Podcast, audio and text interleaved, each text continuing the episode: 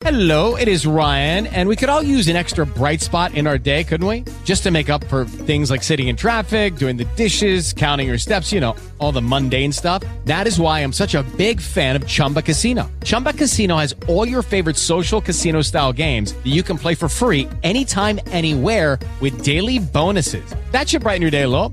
Actually, a lot. So sign up now at chumbacasino.com. That's chumbacasino.com. No purchase necessary. VGW Group. Void were prohibited by law. See terms and conditions. 18 plus. Um, okay, the mess we're in, how we got there. Um, w- last week, just to kind of recap real quick, um, we talked about the the very source of sin, Satan. You know, in Isaiah, he says, "I will," and that right there is the sin of pride. I will, and then he says, "I will make my." Throne above the most high God. I will be like God. So in that in that heart there's pride of course. But there is also lust for power and control. And then there was also out and out rebellion. Those are the three driving forces that um, we started to see right off the bat. And then, of course, Adam fell. And out of the fall, God prophesied that the seed of the woman um, would crush his head, would crush his rule in the earth. He would take the seed of the woman out, his walk, his heel, but he would crush Satan's rule in the earth. So now you're going to add to that one more thing, and that is a hatred for the people of God and a desire to destroy the people of God in an attempt to get rid of Messiah. So all those things, those those four attitudes, um, are the attitudes birthed right there um, in the Garden of Eden, and um, they have carried through. Um, Satan hasn't changed, um, and those same attitudes are the same attitudes that um, control and drive the people in that area now, and so then we, we talked about how Adam, in his DNA, because his name was mankind, he had all, all of the gene patterns, all of the uh, genome combinations, everything in his DNA strands. He had it for all of humanity, complete in himself. And Eve, who came out from his side, not com- not made separately, but out from his side, had the same uh, gene patterns. Okay, right there was the source of all humanity. Um, I find it so interesting now that because of DNA and because of the things that we're, we're able to do, this the the gene patterns and um, the DNA strands are so key anymore to everything. I'm going to show you some really cool stuff that they're finding, but. Um, um, in Adam was all of mankind. Every possible combination of uh, DNA stranding, of, of gene pairings, of every possible combination was in him. And um, if you remember your genetics 101, you always got that in science class with the little boxes, you know, and you have the black cat and the white cat, and when they mate, what do you come up with? And you usually get two black and white kittens and then one white and one black, because that's usually the pattern, you know, the percentage pattern of how those matches happen. So out of Adam and Eve was an infinite number of designs for humanity every every human being then from that source could be designed uniquely and given specific abilities and talents and and and God had a plan for every person. Every person has something to do that no other person can do. Because we're all called to different places and God has that. So um, um, you know, we talk about skin color. It's not. It was not an issue in the Old Testament. But if if you're looking at Adam, you would almost believe that he would have to have been a black man, because all of the colors, you know, are are in black. Black is a combination of everything, um, and um, so it, it was he was probably a very dark skinned man. And um, then out of that, you're going to, you know, have mates and then more mates, and you're going to end up with two dark skin, one light skin, one medium skin, you know, and that's the way that the color patterns happen. And it was God's plan.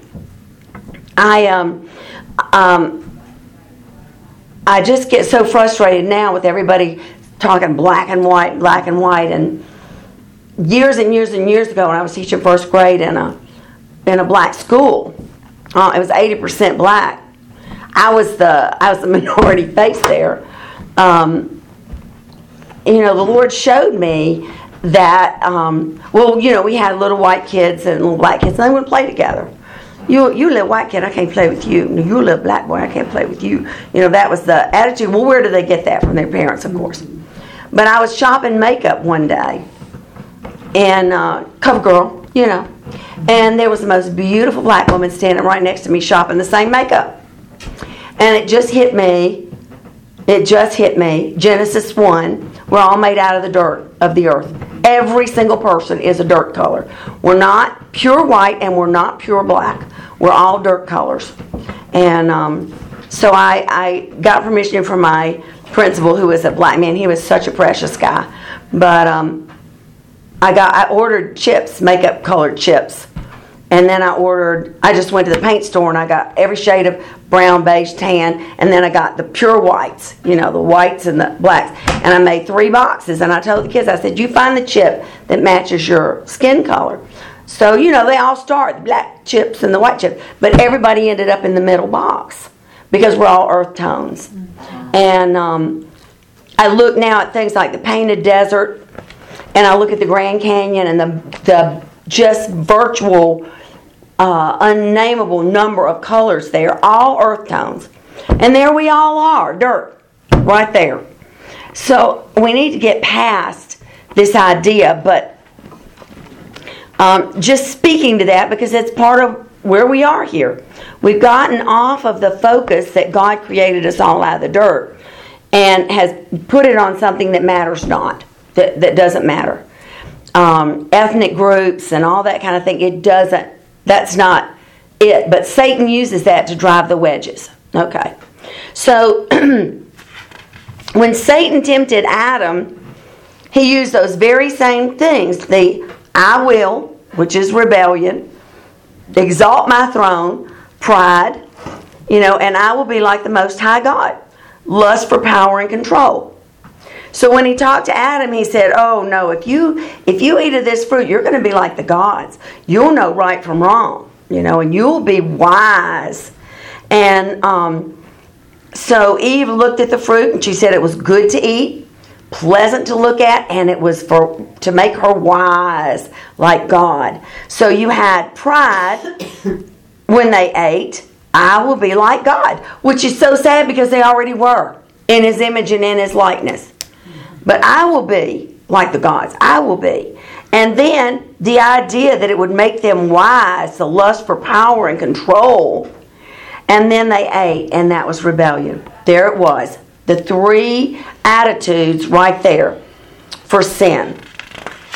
And the roots of those sins, the roots of those attitudes, um, have been there ever since. And of course, as soon as Genesis 3 was spoken, Mary's line, the seed of the woman, then there also came the desire to destroy God's creation because of his own self preservation. That was the other thing. Destroy and hate anything that is about the seed of God, whether it's the spiritual seed, which is Christianity, or whether now, the modern day, or whether it was the heritage um, and the line of Jesus, which is the Jewish people, Judah, right? And um, so Jewish people went to be all the Hebrew people. It just because that was the source of it all. And um, so that has that that heart attitude has remained in that area in Satan, the Antichrist, and he inflicts that on men who, um, you know, anybody he can find that he can convince. All right, all right. So then we got to Noah, and Noah was the only family line that was not perverted by those fallen angels. God prever- preserved Noah and his sons, Shem, Ham, and Japheth, because their line was unperverted. That was the line that Jesus was going to come from. Every other flesh had been perverted by these angels that had left their first estate that we read about in Jude. And um, so um, it wasn't, uh, well, let me put it this way Noah um, knew the God of Abraham. Um, he, in fact, Abraham, I mean, Adam, sorry, not the God of Abraham, the God of Adam. Adam was died only 126 years before Noah was born. Noah's granddad Methuselah knew Adam, Lamech, his dad knew Adam. So the idea of calling on the Lord and sacrificing to the Lord had been in the earth for at least 600 years, okay? And um, so he knew well about calling on the Lord and he walked with the Lord. You get the idea that all other humanity had gone off, you know, in their own um, in their own worship, and um, uh, whether or not it was ungodly, um, Jewish tradition says. Uh, yeah, that it started rather early and perhaps with Cain's descendants, this worship of other gods, but there's no, you know, there's no real foundational proof of that. It was all wiped out. But Cain's descendants were in rebellion to God. And um, it's likely that that was a root right there in itself because Cain was rebellious against God. God said, Cain, if you do right, then it, you know, I'm going to bless you. But right now, sin's at the door. What are you going to do? And he rebelled, you know, and he killed his brother. So that seed is still sitting right there.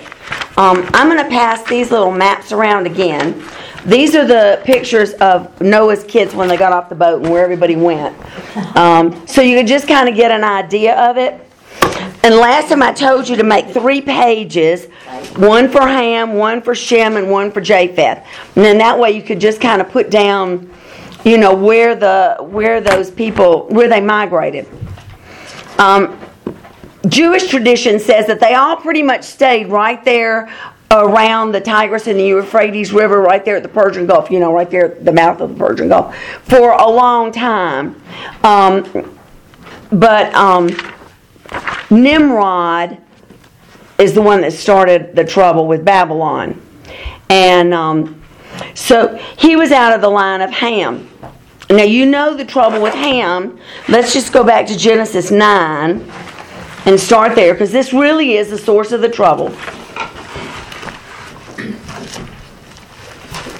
Genesis 9. Remember, Noah had had a little too much to drink and passed out in the tent without any clothes on. And Ham thought it was funny and brought his brothers in to see it. Well, his brothers, uh, Shem and Japheth, backed up and, and backed up with a cloak and covered their father and didn't look on his nakedness, but Ham did. So when um, Noah came to himself and found out what Ham had done, um, he was furious. But if you listen to it, if you listen to what he says, he didn't go after Ham, he went after Canaan. And he said, Cursed be Canaan. A servant of servants shall he be unto his brothers. And he said, Blessed be the Lord God of Shem, and Canaan shall be his servant. And God will enlarge Japheth, and he shall dwell in the tents of Shem, and Canaan shall be his servant. So instead of just going after Ham, he went after Canaan which is just one of his sons. So um, you have to keep that in mind. Not all the roots of Ham, you know, were rebellious. Not all the roots of Japheth or uh, Shem were perfect. But the certain, we're going to just follow the line of Christ out of this.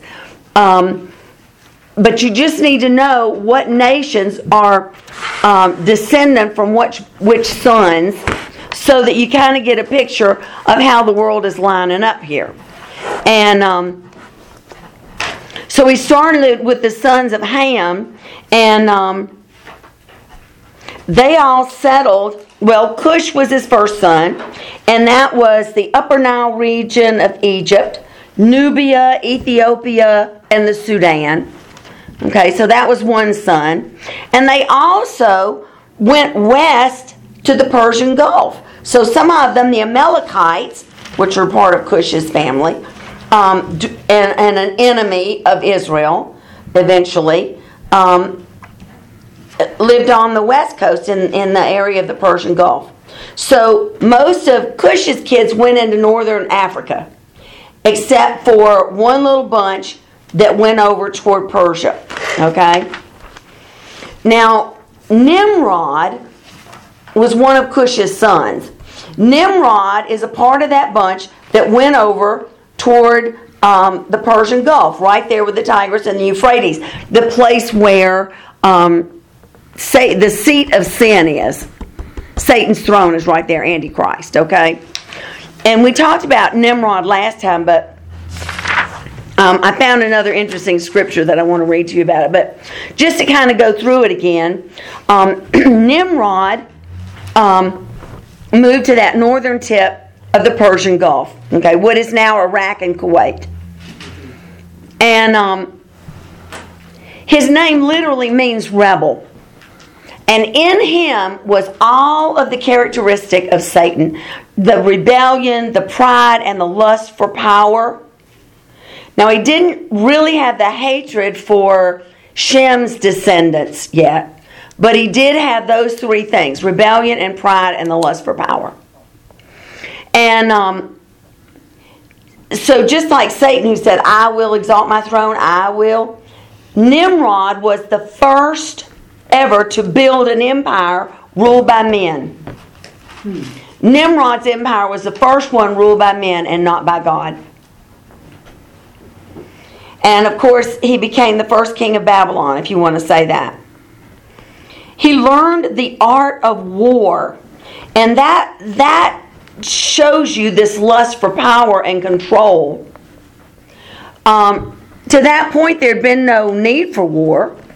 The only the need for war was to subjugate people under his power who didn't want to be subjugated. And that was the only reason for war. He was the first one to become a warrior. And he was a mighty hunter. And polytheism was reignited in Nimrod. The idea that they could worship multiple gods. Jewish tradition says this about Nimrod he was the strong one, powerful in hunting, and wicked before God.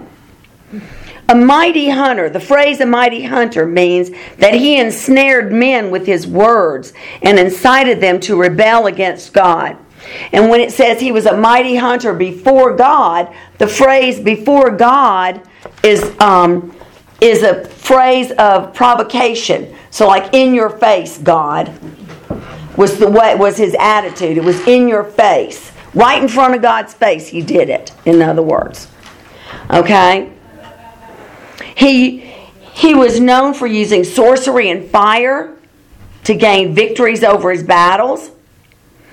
And he introduced the worship of other gods when he declared this is the first worship was of the sun, which is light, right? Mm-hmm. Okay. Parallel, God is light. Satan so closely parallels what Scripture does. You know, you can find it. But he declared that they would worship the sun, and he named him Baal. That was the name Nimrod gave to the sun god. And it was the beginning of idol worship that spread across the nations. Eventually, there were almost 5,000 ancient gods. That's how many exist right now 5,000 ancient gods that people all around the world worship. It's crazy, isn't it? Okay. Nimrod died a violent death. This is Jewish history. Um, and at that point, it caused a suppression of idol worship. The people saw that Nimrod died, so they decided maybe we should be worshiping the God of Noah, you know, the God of our, our descendants. And so they went back to it, but his wife, Semiramis, was a very evil woman. And she knew about the promise. I'm sure Satan brought that up to her about the seed of the woman, okay, crushing um, the rule of Satan. And so she, after her husband died, gave birth to a son. Heaven knows whose son, but she gave birth to a son. And she declared to all the people that he was Nimrod, resurrected from the dead. And she, and that now he was the sun god Baal in human form. And she named him Tammuz, T A M M U Z. So he was proclaimed to be the promised seed of the woman. And I want you to go to Ezekiel 8 because Nimrod now is just, I mean, you know, right shortly after Noah got off the boat. But this worship of Tammuz didn't stop. Go all the way to Ezekiel. Ezekiel is having a vision, and he's talking to, and God is showing him. Um, and go to Ezekiel chapter 8. God is showing him what the children of God are doing in the dark.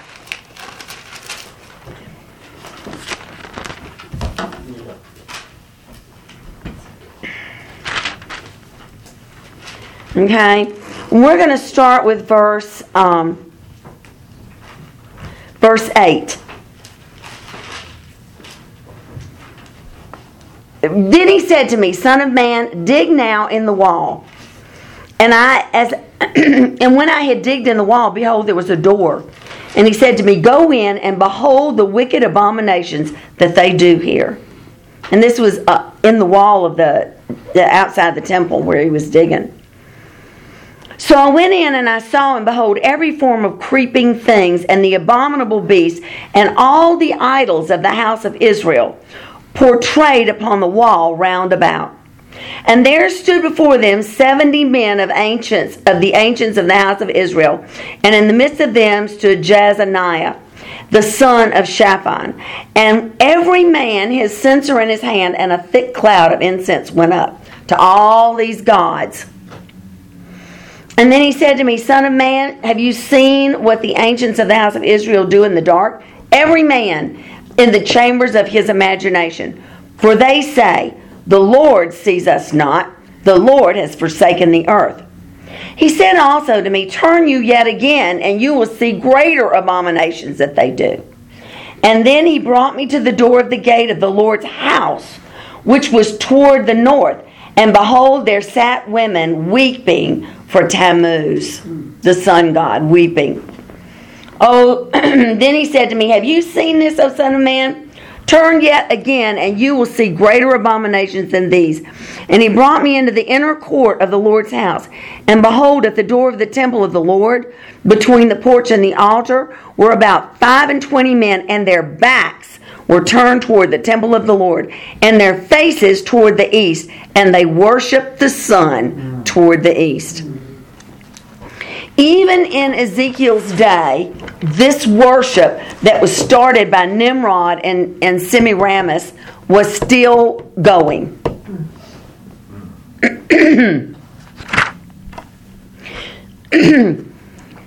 so during Nimrod's life, he also began to open the door for sorcery and astrology and as supernatural power from Baal. Um, and so he built this tower in an attempt to raise his throne above the heavens. And that's when God destroyed his plan by scattering everybody because of their languages. But the bad thing is, is the seeds of polytheism that started right there in Babylon spread all over the world. The polytheism, it was just like somebody cast the seeds out.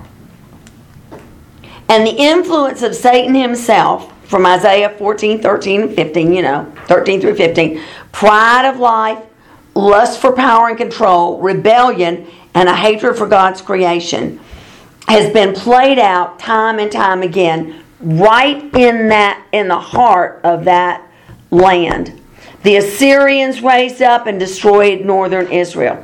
The Babylonians raised up and, and wiped Judah out.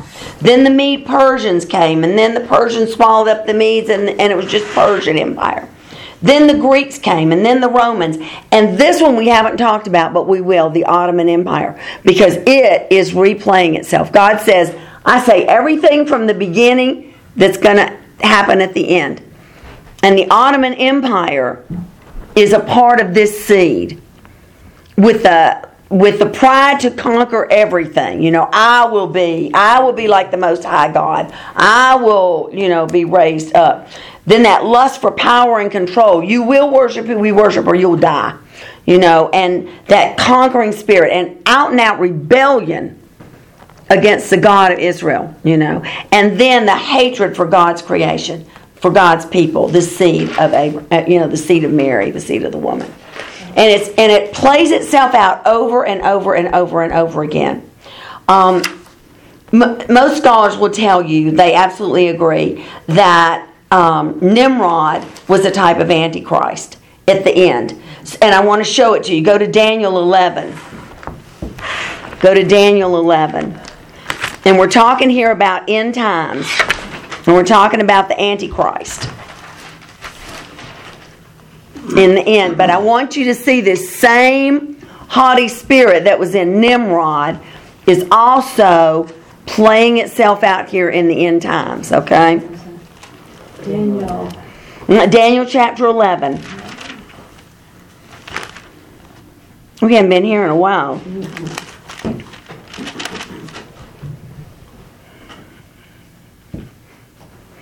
Okay. Um, start with verse 36. I'm talking about Antichrist here. And the king shall do according to his will. There it is. I will. Rebellion at its peak. I will. Pride. He will exalt himself and magnify himself above every God with a little g. And shall speak marvelous things against the God, capital G, of gods. And shall prosper until the indignation be accomplished. For that that is determined shall be done. Neither shall he regard the God, capital G, of his fathers. Nimrod did not regard the God of his fathers, nor the desire of women, nor regard any God, for he shall magnify himself above all. And in most cases in these empires, even, even in Egypt, um, the kings thought of themselves as gods. They were a god. But in his estate shall he honor the God of forces, and a God whom his fathers knew not shall be honor and gold and silver with precious stones and pleasant things. Thus he shall do in the most strongholds with a strange God, whom he shall acknowledge and increase with glory. And he shall cause them to rule over many, and shall divide the land for gain. Conquering the land, rebellion in the face of the God of his fathers, um, pride in that he uh, he will raise himself up, he will exalt and magnify himself, and um, the hatred for God's children. You know, when the abomination happens, sitting in the temple. So whatever has happened in Nimrod's life will be played out at the end. Okay, so Nimrod was Ham's grandson. So let's go on to the rest of Ham's kids and just see where they ended up. Uh, Mizraim, M I Z R I A M, Mizraim, um, literally means Egypt. And so his kids actually did settle in that area. Now, one interesting thing is Mizraim had a son named Cashluhim, C A S H L U H I M. Not that, that it matters, but Cashluhim became the father of the Philistines. So out of Mizraim came the father of the Philistines. And that'll be important. Yep. Okay.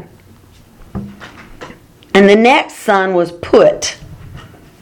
And there's not much mentioned about Put. Uh, Nahum in chapter 3 says that he was the father of Libyans. So that's all we know about Put. And then the next son was Canaan, and this is the Canaan that was cursed. Of all Ham's kids, why Canaan? Other than God knew the heart of Canaan from the beginning. It's you know it's all I can think. But of all the kids that uh, that Ham's uh, of Ham's, God chooses to curse Canaan. Very interesting. And you know when you just look it up, there's not a lot of writing. I mean, there's not a lot of speculation about why just Canaan, other than, you know, they intimate, well, God knew his heart and God knew what was coming, but um, there's not a lot of explanation for that. I had hoped there would be. Okay. Um, his descendants settled in what is most of the land of Israel. That's where the Canaanites went. Now, some of the Canaanites went all the way over to the Persian Gulf and settled over there. But um, most of them settled right there in Egypt. I mean, in Israel. Mm-hmm.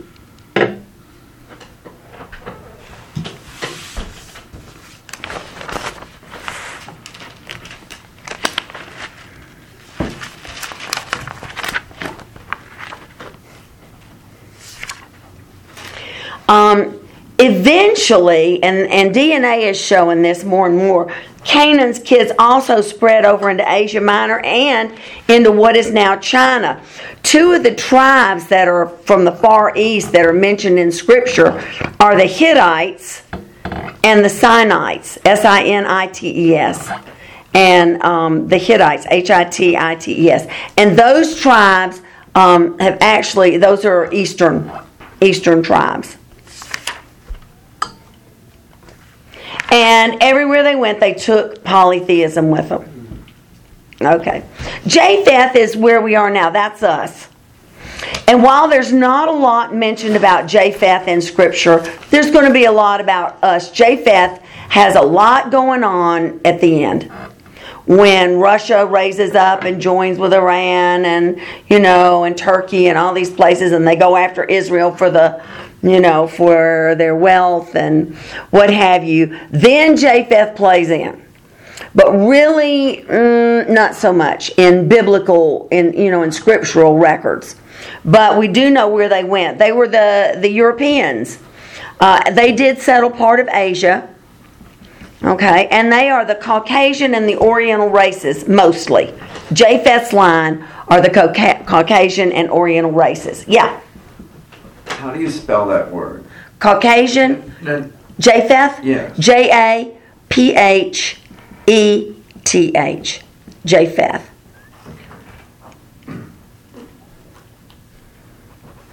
Okay. Japheth had seven sons, seven grandsons, and fathered 14 nations. Interesting, all God's numbers, huh? Hmm. Okay.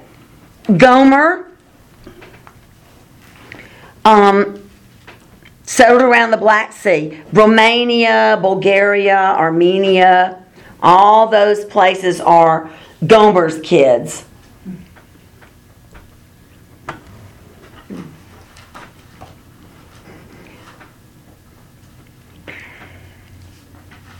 Magog is the Baltic states. You know, the Slovaks, the Croatians, the southern Russia, you know, the, the, um, the Bohemians, Scythians, all of that area, the Baltic states, that's Magog.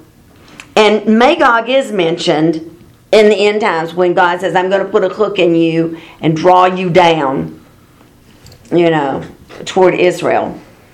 Um, Madai, M A D A I, is the next one. And I found this really interesting. Madai settled in the area of India and Persia. And and I'm understanding why the Kurds are so hated now. Because the Kurds are Japheth's line. The Kurds are Japheth's line. You know, I always think, why why does everybody there hate the Kurds so much? The Shia and the um, what's the other group? The Shia and the Sunnis. Sunnis. The Sunnis and the Shia hate the Kurds, and the Kurds are on. You know, they're an ally of ours. You know, they have allied themselves with us, and you go, why? Because they are Japheth's descendants. They don't understand that, but that spirit is in them, and that's why they're so hated. Uh huh. But they're the Afghans. The Kurds are the, Mm-hmm. Yep. The next one is Javan, J A V A N.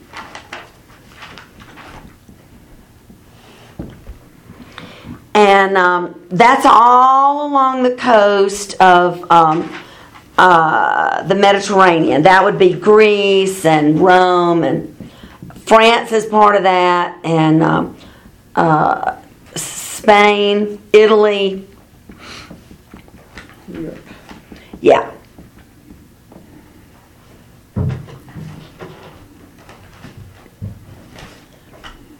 Tubal is the next one. And I find this very interesting. Could you spell that? T U B A L. Mm-hmm. Tubal bled over into the Assyrian race. So some of Japheth's descendants intermarried with what became Assyria. But they also um, were north, were they're southeast Russia. Okay, just above the Baltic states, southeast Russia. That's mostly where Tubal is. Tobolsk is the name of the city that's in that area right now. The next one is Meshech, which is also this, uh, a name for Moscow, which is all the rest of Russia. And then the last one, Tiras, T I R A S. And this is all the rest of Europe. All those tribes, the Teutons, the Anglos, the Saxons, the Jutes, the Huns, all that area, all the way over, the Scots and the, you know, all that area, all the way over to England. That is um, Tiras.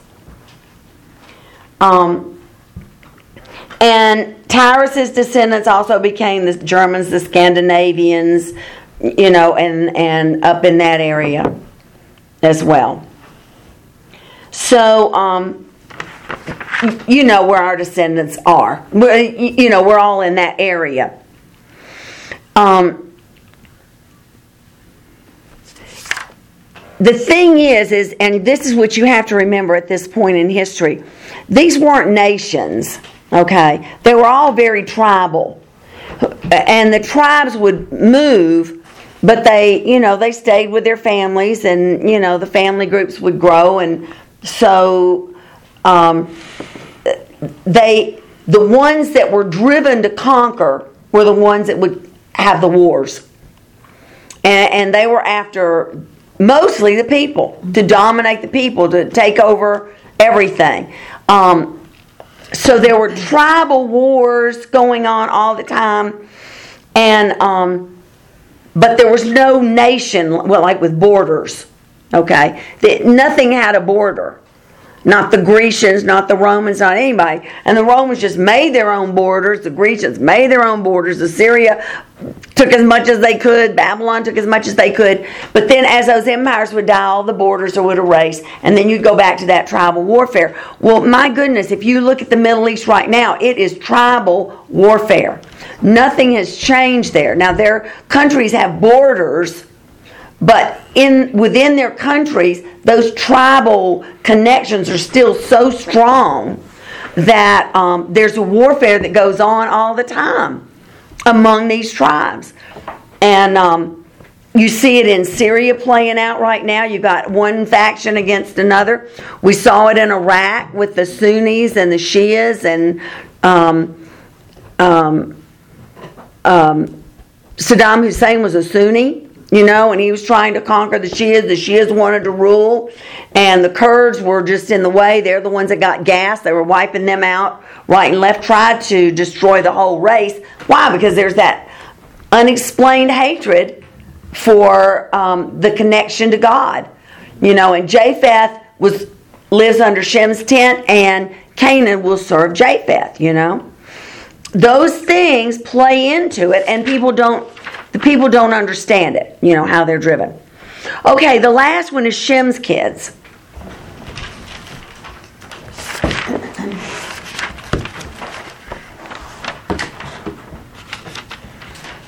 Okay, and so go to Genesis 10.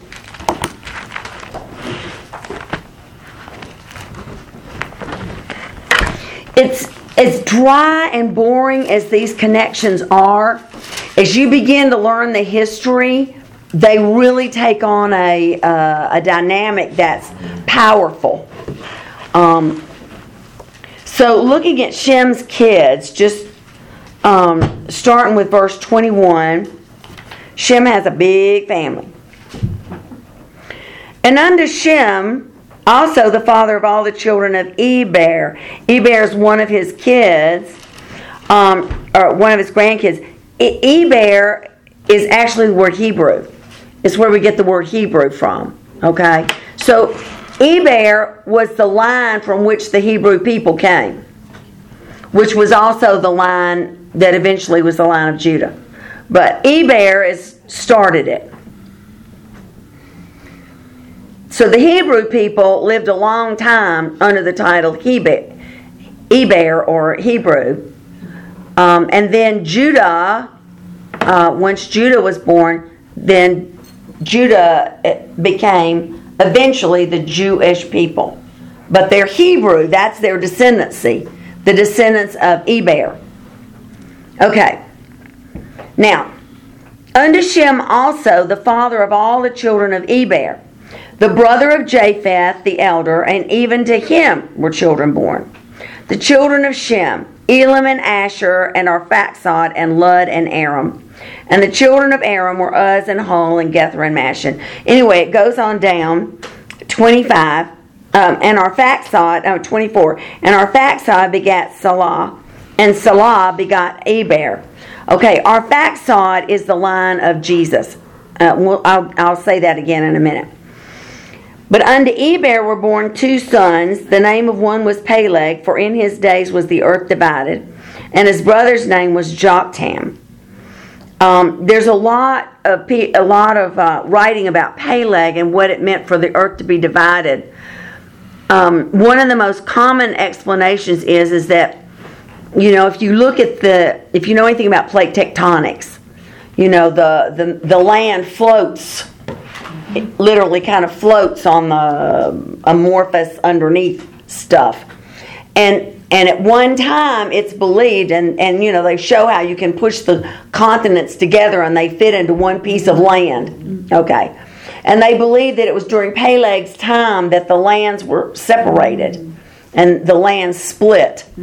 And um, that's why they talk about the earth was divided. Um, nobody knows for sure, but that's one of the most common explanations for that. I think it's just interesting. Anyway, it goes on to list all these other sons, and we're not going to worry about that. Um, just wanted to show you those couple of things. So now let's go back and look at Shem's kids and see where they ended up. Because Shem's kids bled over and intermarried too. It wasn't like all of Shem's kids were perfect either. Um, Elam was um, his oldest son, and they settled east of Babylon. Okay, and they became part of Persia. So it would be like the Elamites, and they were descendants of um, uh, the they. I'm sorry, they intermarried with the Elamites, which were descendants of Japheth, and the Medes um, formed the Persian Empire. Elamites were the Elamites merged with the the Persians or the descendants of Japheth that had moved over that way. So and they became the Persians, okay? So you could say Elam became part of the Persian Empire. Asshur um, went toward the land of Assyria, went north of there to the land of, I'm sorry, south of there to the land of Assyria, which would have been right at the Tigris River and the Euphrates, where Nineveh was built, where, where Babylon was built. Um, and he intermarried there and became part of the Assyrian race. Arphaxad, and this was interesting to me, but you understand it when you think about Abraham. Arphaxad settled right in the area where um, uh, the Garden of Eden was, the Tigris and Euphrates rivers. They settled right there, near Nineveh. And um, this was the line of the seed of the woman.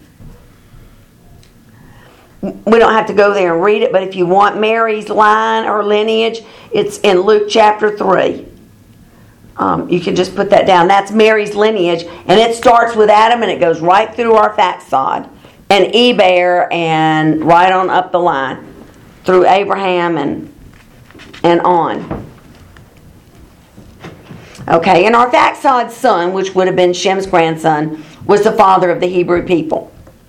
And they originally settled in Ur, Abraham's home. So they were all right there in Ur, Say that again. Abraham's. Um, said, Arphaxad was Shem's son. Okay, Eber, E B E R, was Arphaxad's son, Noah's grandson, and they all settled right there in Ur, where Abraham was.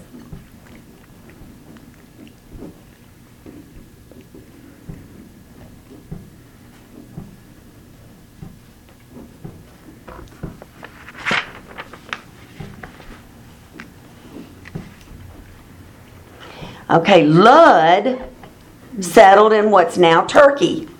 L U D, Lud. This is the next son. Settled in Turkey. And the last son is Aram, A R A M.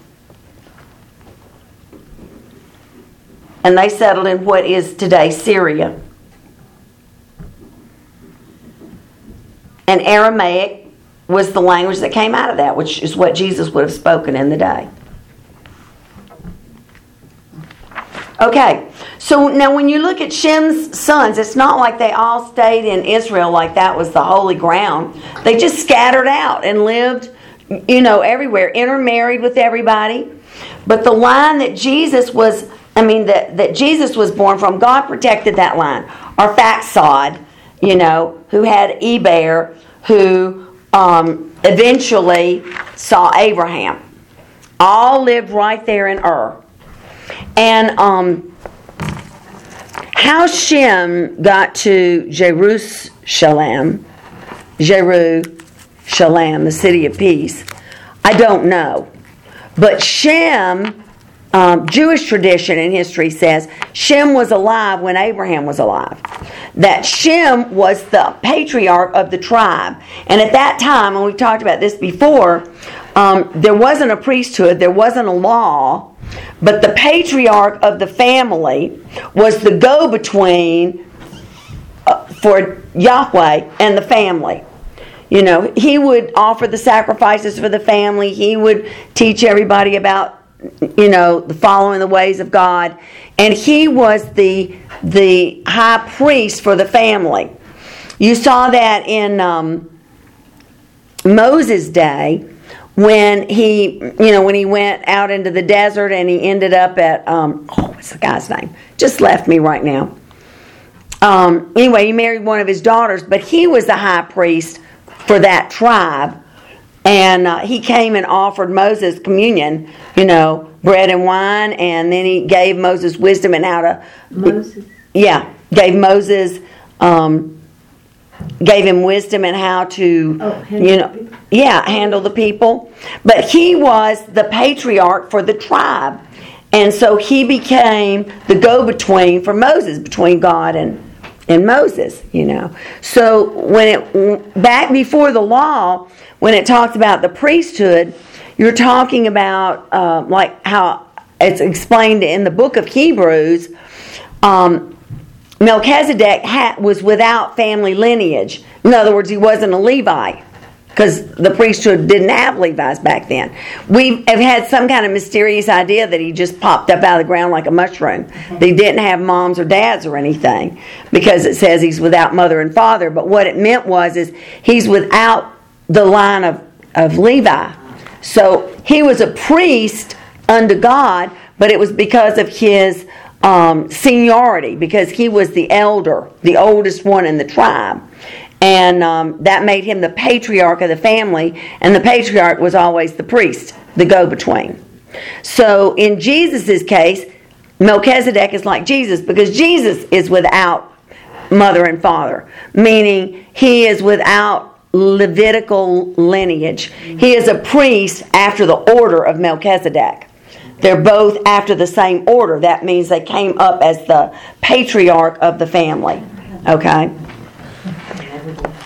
No, I never had that experience in all my years. That's What, Shem? Oh, No, what? no. About the patriarchal system. Without mother or father. I was just. Yeah. Thank you. Yeah. Oh, you're welcome. You know, Yeah. you hear. It is. You do. You hear all kinds of stories Yeah. about it. Like you just think, what did he do? Just like pop up as like a mushroom? You know? Somebody birthed him because he's there. You know? Yeah. Thank you. You're welcome. and um, anyway, so when Abraham, you know, came back from rescuing Lot, he stopped and the patriarch met him and gave him communion, the bread and the wine, and he paid tithes, you know. But the tithe was to the living God through um, Shem, you know, the priest at the time. And um, um, so Shem was alive. Abraham's family knew about the living God. They were in a land where there were all kinds of intermarriages. There was all kinds of, because it's right there where Nimrod had built the Babylonian Empire, where Nineveh came up, where all those places had come up.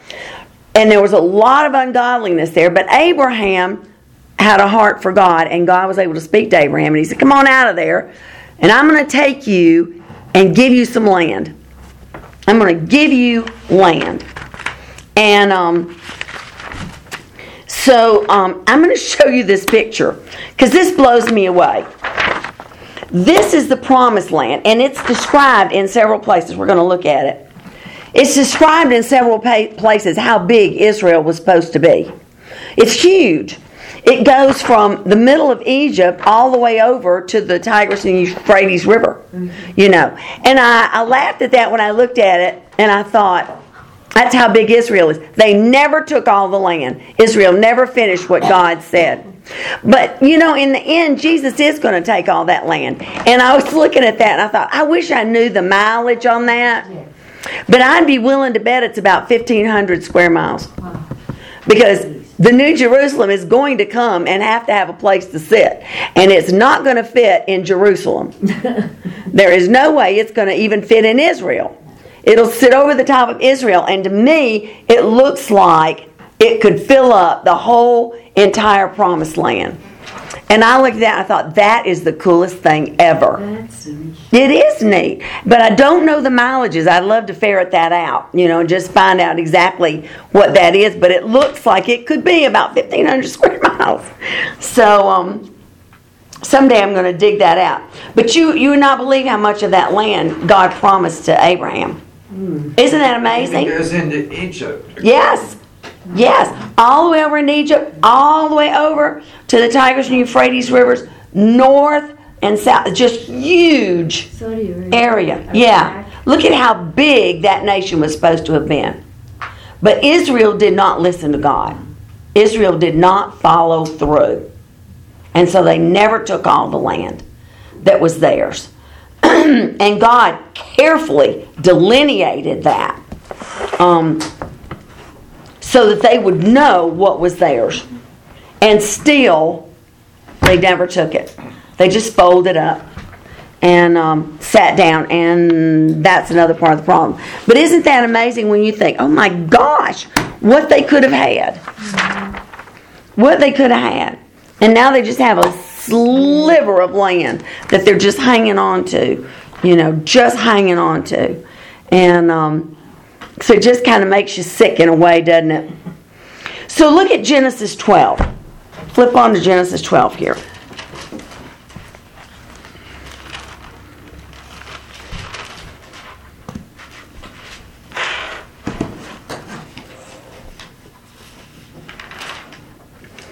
Okay. Now the Lord had said to Abram, Get out of your country and from your kindred and from your father's house and into a land that I will show you. And I will make of you a great nation, and I will bless you and make your name great. And you will be a blessing, and I will bless them that bless you and curse them that curse you. And that's going to be another part of the key. That's going to be another part of the key. I will curse those that curse you. And in you shall all the families of the earth be blessed. So Abram departed as the Lord had spoken to him, and Lot went with him. And Abram was 75 years old when he departed out of Haran. And Abram took Sarah his wife, and Lot his brother's son, and all their substance they had gathered, and the souls that they had gotten in Haran. And they went forth to go into the land of Canaan. And into the land of Canaan they came.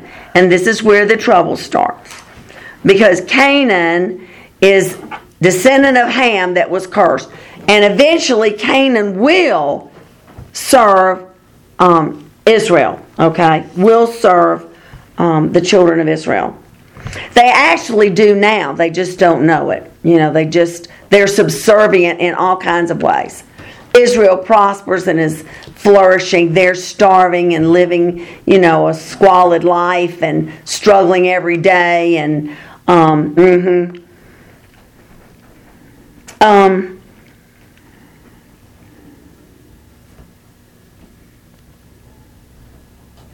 okay, and Abraham passed through the land into a place of Shechem and unto the plain of Moreh, and the Canaanite was then in the land. And the Lord appeared to Abram and said, Unto your seed I will give this land. And there he built an altar unto the Lord, who appeared unto him. Now go to 15. Start with verse 18.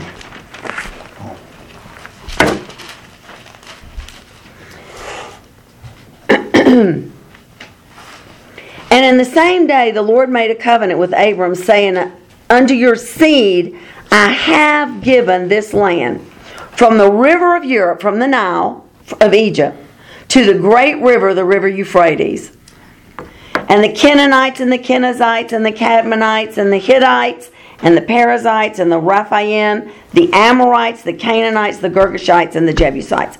All the people that lived in that land, which they're descendants of Ham, you know, but everybody's intermarried, so you have to kind of keep that straight. It's they all just kind of get to be an amorphous blob, um, except for the line now of Abraham, Arphaxad to Eber to Abraham. Okay, now God did not hand that land over immediately. It never went into Abraham's hands, but he lived there pretty freely, you know, and came and went as he wanted. Okay. Two sons born to Abraham. Ishmael was first. Ishmael's mother was a descendant of Ham, Mizraim. She was a descendant of Ham. And um, then, of course, he was also a descendant of Abraham. So um, Ishmael knew the covenant. And he knew full well after Isaac was born that the covenant would follow Isaac. I mean, you know, and not him. He knew that. He was he was um um I don't want to say castrated, not castrated, circumcised. Sorry, that was a little too far. castrated was the only word that was coming out of my mouth. I'm going, that is not right. that was a little radical. You're right. I don't know where that came from. Just popped right up there. Was the c word? Paul says Yeah. Sorry about that. But um, he was he was um, taken care of in the covenant. We'll just say it like that. So that he he was circumcised. He was a he was in covenant with the living God. And God was faithful to that. Really, he he was faithful to that. Um, let's go to Genesis. Um, let's see how I wanted to do this. Um, all right, go to Genesis 16.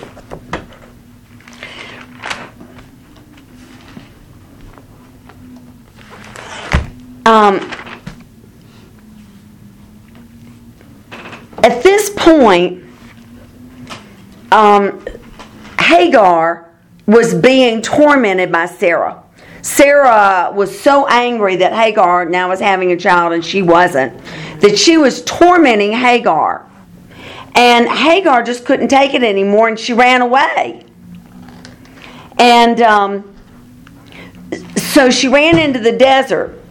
And verse 7 The angel of the Lord found her by a fountain of water in the wilderness, by a fountain in the way of Shur. And he said, Hagar, Sarah's maid, from whence do you come?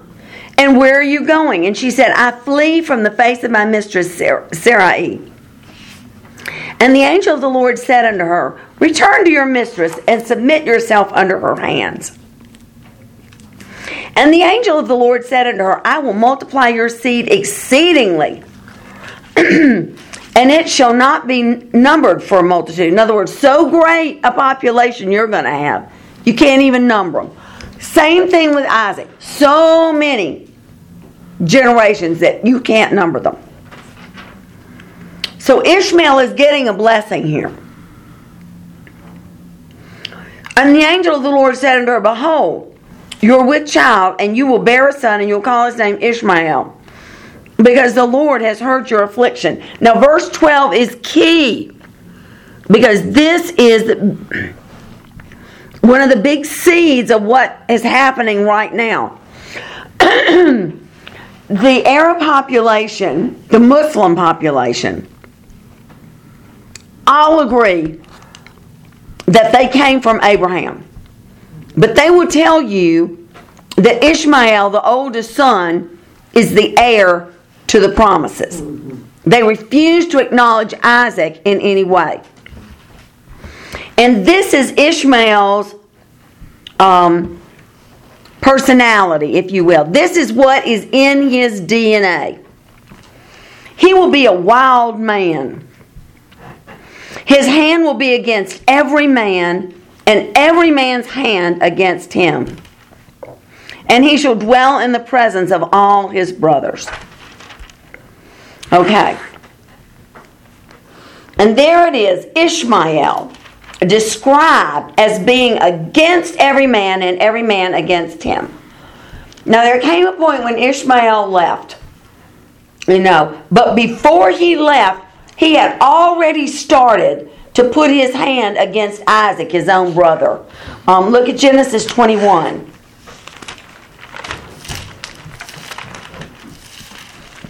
And what was it? Jealousy. He wanted to be the one. He wanted to be the one that was the ruler. He wanted to be the one in charge. Um, he had a hatred for the seed that um, may not have understood that it was going to be the seed of the woman, but he had a hatred for that line from the beginning. Now, they made friends when Abraham died and they buried him together. But that seed of hatred between Ishmael and Isaac was there.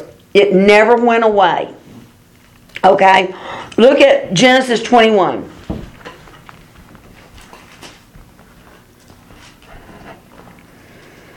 Um, is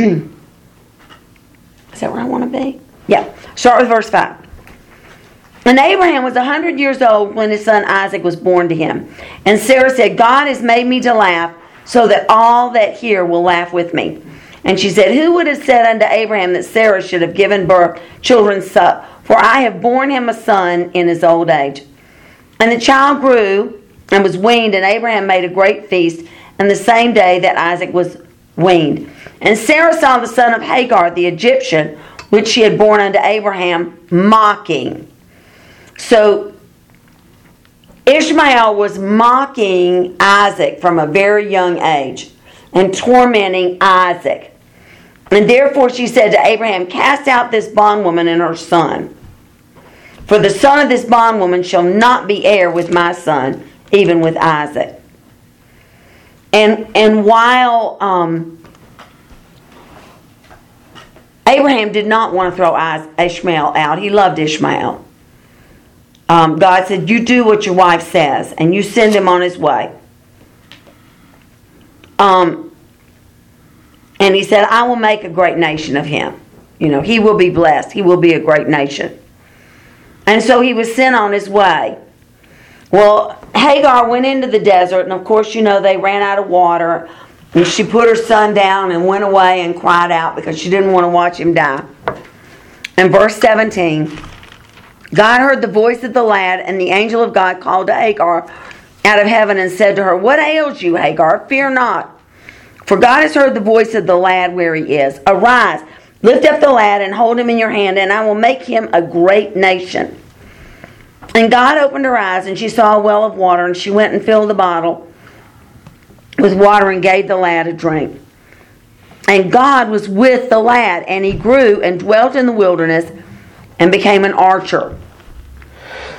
And he dwelt in the wilderness of Paran, and his mother took him a wife out of the land of Egypt.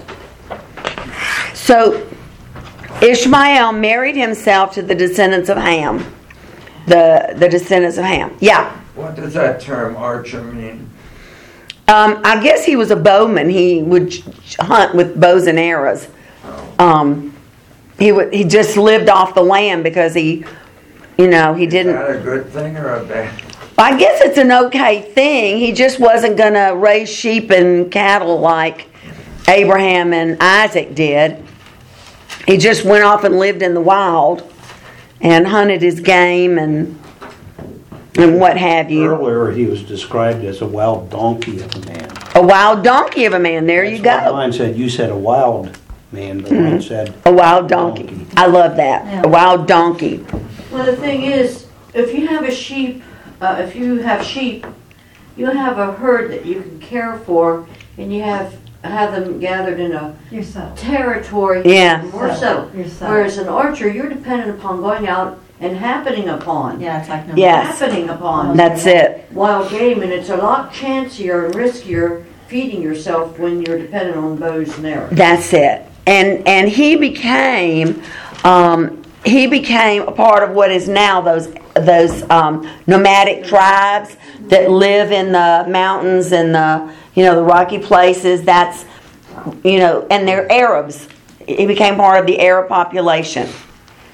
And um, um, Jewish tradition calls him proud, rebellious, warlike in nature. And in those in those desert peoples, the Bedouins, they are independent, fearsome, quarrelsome people. You know, not easy to get along with, and um, it's one reason that nobody's able to, you know, just quell the disturbances. And we don't understand why you can send troops in there and go to war for 20 years and never fix it. But it's the nature of those people to be that way. And the hatred that's in them that drives them is the hatred that see that that um, Satan has, um, that desire to use those people to raise himself up. You know, because they're warlike, he can get them going, raise themselves up, build a big empire. I mean, if you look at the Ottomans, and we will come back to that, but the Ottomans started out, you know, um, um, like 500 years ago. They marched, and where did they want to go? They wanted to go to Rome. They marched right up through, you know, Austria and Germany, and were coming right around. They were heading for Rome because that was the seat of the seat of the woman, the Christian population.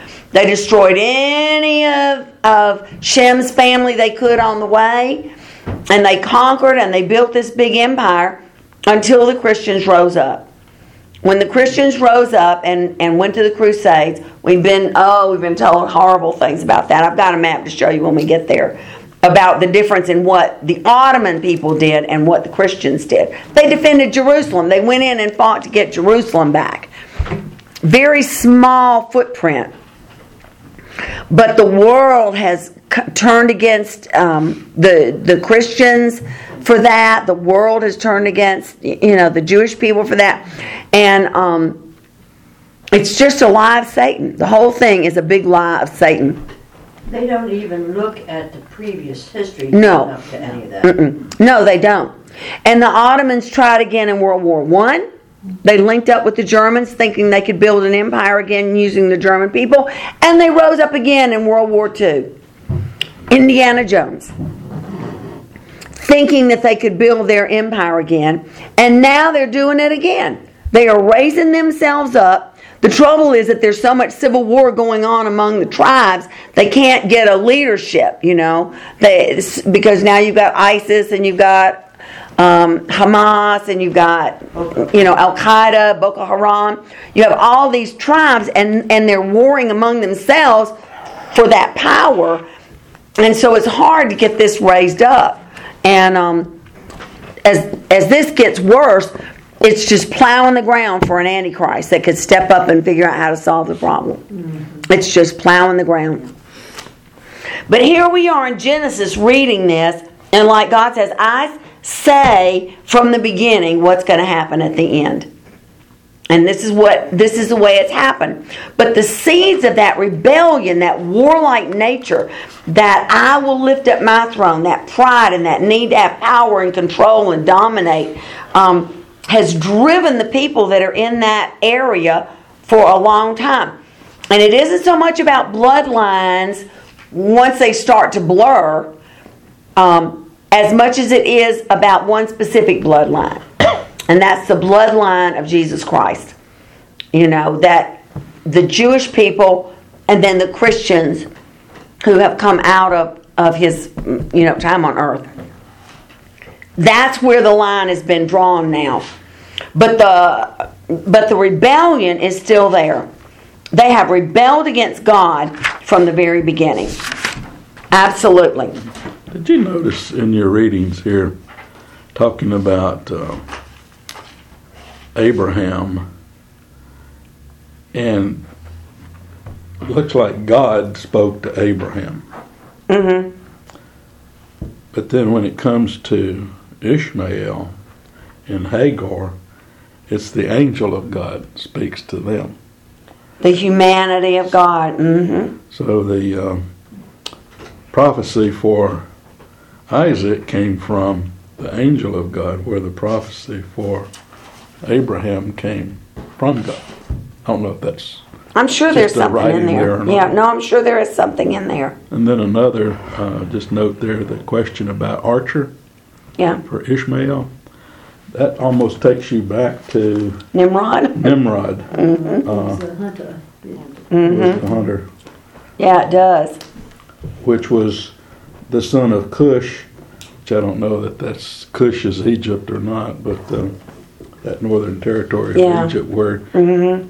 Ishmael's wife came from. That's right. And um, it's just amazing to me how, um, you know, how even today you can look at that and go, yep, I see that. You know, it's right there, you know, renaming itself.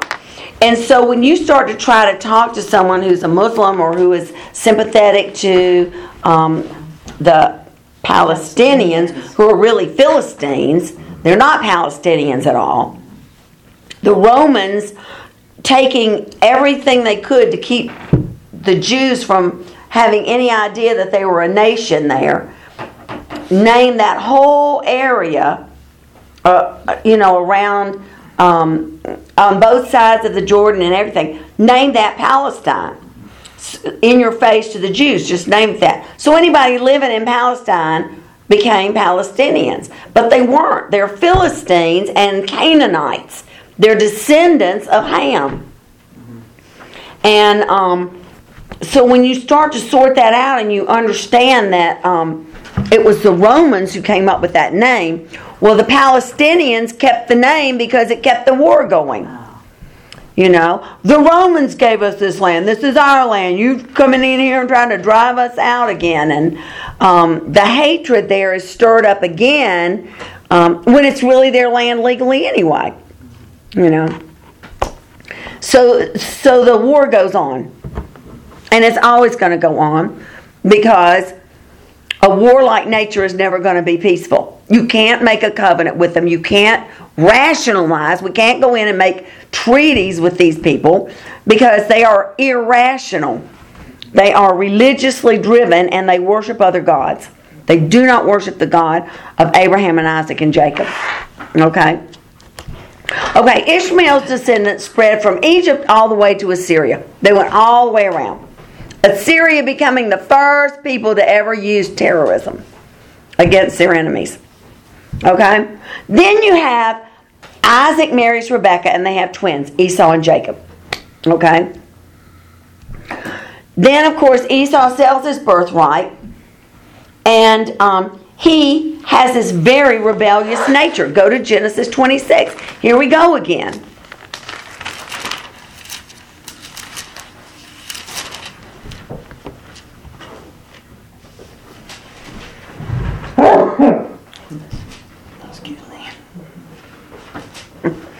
Okay, the Hittites are descendants of Canaan, just so you remember here. All right, Genesis 26, verse 34.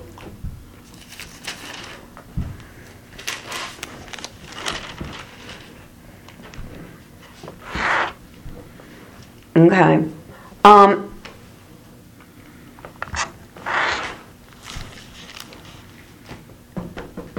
Esau knew that that um, um, Isaac wanted he and um, his brother to marry out of the line of, of Seth. You know, wanted to go back to his homeland, find wives for him there, out of her, out of their own family line.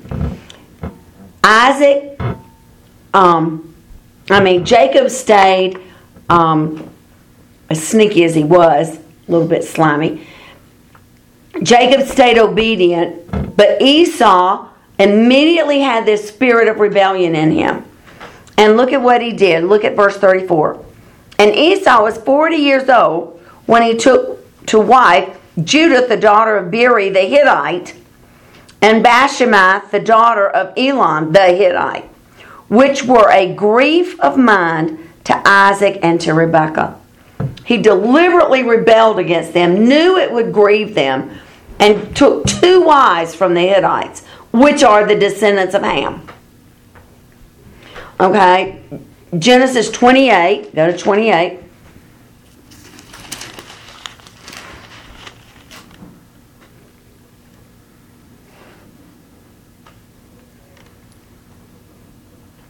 One through eight. Here we go. And Isaac called Jacob and blessed him and charged him and said to him, You shall not take a wife of the daughters of Canaan.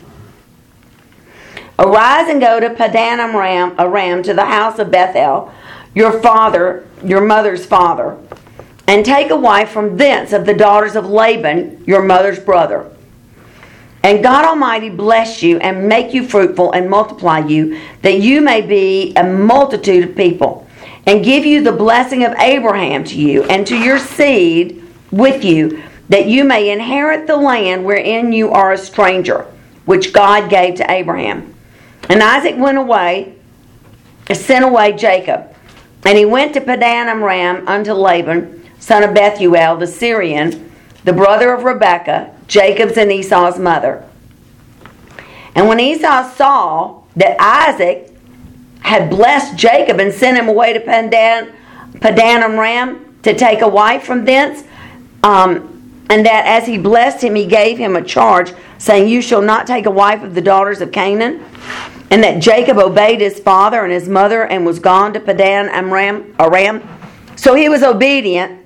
Esau, seeing that the daughters of Canaan pleased not Isaac his father, Esau went unto Ishmael and took unto um, unto the wives which he had Mahalath, the daughter of Ishmael's Abraham's son, and the sister of Nebajoth to be his wife.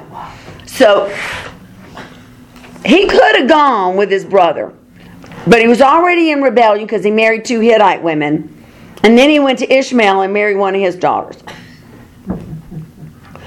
deliberately to get under the skin of um, Isaac. I mean, to get under the skin of Jacob. So that rebellion was already in him, and he, and even though they got together to bury their dad, again that root of hatred for the line of the seed of the woman was buried deep in Esau. And Esau hooked himself up to who? Ishmael and to the Canaanites, who also had that very same seed in them. So there's no way that in the flesh you're going to be able to extract that uh, legacy. It is what it is.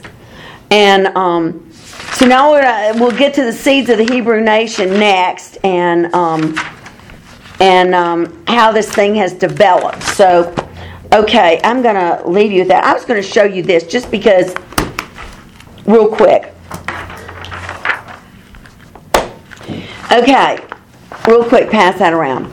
The top map with all the red dots, that is the war that um, the Muslims carried out on um, the land of the Christians. And then if you look in the bottom map, you'll see the little red dots where the Christians fought back. Oh, I see. Ah, Nice. And you can see the difference. Yeah, and we're the bad guys. Yeah. And and they have hated us for that. And that's one of their big excuses for being at war with us right now is the crusades. And that's that is the um, that's the battering ram. And I don't know how else to use it except like that. It's the battering ram that our president uses against the Christian population in this nation. It's that battering ram, the crusades. And you look at this picture and um, it's infuriating. No contest. Mm-mm. No. It's infuriating. Yeah. It's infuriating. Yes. Um, Could you look, Genesis chapter 21? Uh huh. When we were there, I read a verse here. Look at verse, verse, verse 33. Okay. It's very interesting. Yeah. Abraham planted a Grove in Beersheba. T-A-R-M-A-R-I-S-K tree. What is that? Tamarisk. Tamarisk tree. Yeah. Um. I don't. I don't really he know. Upon the name of the Lord, the eternal. Yeah. Look it up. I, I don't really know. I know the tamarisk tree shows up um, every now and then in scripture, but I've never. I have to check that out, the tamarisk, and just find out what the, you know, what the type and shadow of that is. Why is. Do there you that know? Association I'm with that thinking it's a tree. fruit producing tree, but I can't think of what. Man, yeah, Yeah. need to look that up. Yeah, but mine doesn't say a tamarisk tree. Isn't that odd? Because he's Yeah. talking about a tree and then eternal God. Yes. Spell it, please. Working on what? T A M A R I S K. That's what they make Oh, tamarines he's out looking of. it up. Thank you. I thought somebody had to have a phone somewhere. I'm not gonna It, go it through- pops I'm up, not- that tree pops up every now and then. I'll- I'll That and spell- acacia, but um, I have to look up the on tamarisk. Board, It'd be a good tree. It's an evergreen, grows 18 foot tall. Don't you use your? Oh, he's evergreen? online, okay. Oh, yeah. Come on. The tamarisk is an evergreen. All right, cool. Mm-hmm. Grows 18 foot tall, uh, tolerates, uh, has tiny salt crystals that are extruded by the tree Oh, wow. into the leaves. Wow. That's a big tree. Yeah. So, Neat. Well, I know trees are always a type of, of uh, humanity, um, type of, yeah, humanity, but I, I don't know about, I, I have to look that up, see what the, Salt extruding crystal. yeah, Well, we're to be salt and light, yeah. Salt of the earth, Mhm. yes. I wonder if there's some. and it must be a very hardy tree. hey, Must you can be. see it, that's what it Now, what is. did you just say we're gonna be? Tree planted as a remembrance Salt of God's love. What did you, did you see that? I just lost it. Oh. That's kind of cool. Poke it some more, Joe. Shush. How do you get it back? I know, so that's what happens to me. You pick it up and say, let me look, and then everything disappears, and you go, oh my gosh, where did it all go? Isn't that the truth? Well, I just found that It's verse. an evergreen, but it's. It is interesting, and I have no idea. Like an evergreen. I mean, you know, it's not the shape of what we think of as evergreens. Is it not No, it- it's. shaped like a tree, like a regular tree tree? Reminds me of a huge bonsai. Okay. Woo. Oh, wow. I mean, it's like Mm-hmm. spread out. I have to look that up. That would be cool to know. See what the Jewish commentary is on tamarisk tree. I guess there wasn't very many Sometime- family reunions. Way, way back somewhere, it sticks in the back of my mind, I read talking about DNA, Get on to get back. that wherever chimpanzees live, I guess it's Africa, the different, uh, what's a group of chimpanzees called? Bunch of monkeys, I don't want to say. I don't that. know. a herd or Uh-huh. whatever. Um, there is more genetic differences Look up in the chimpanzees. chimpanzees in Africa from one tribe, one family group Mm-hmm. to another than there is between all all humans across the world. Isn't that cool? Wait, say that again, Bill. There is more difference between uh, family groups of chimpanzees in Africa, more ge- uh, DNA difference, than there is between all humans on Earth. That's, that's very cool. Isn't that amazing? Saying basically. Yeah.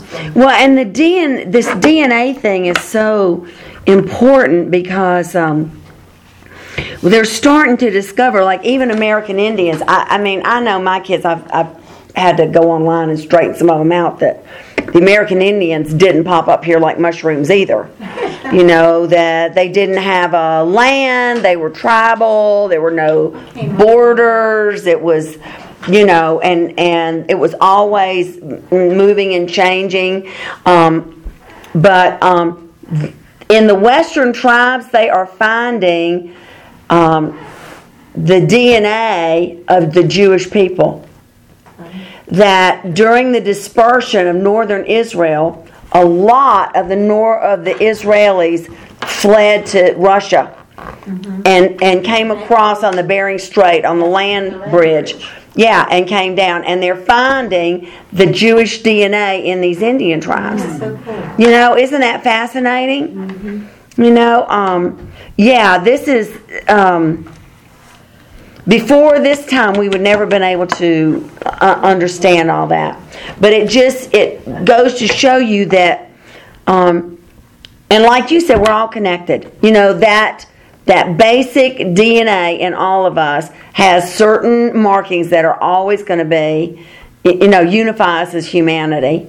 Um, and um, whether your eyes are blue or brown or whatever, um, A lot more connects us and yes, yes, exactly. That's it.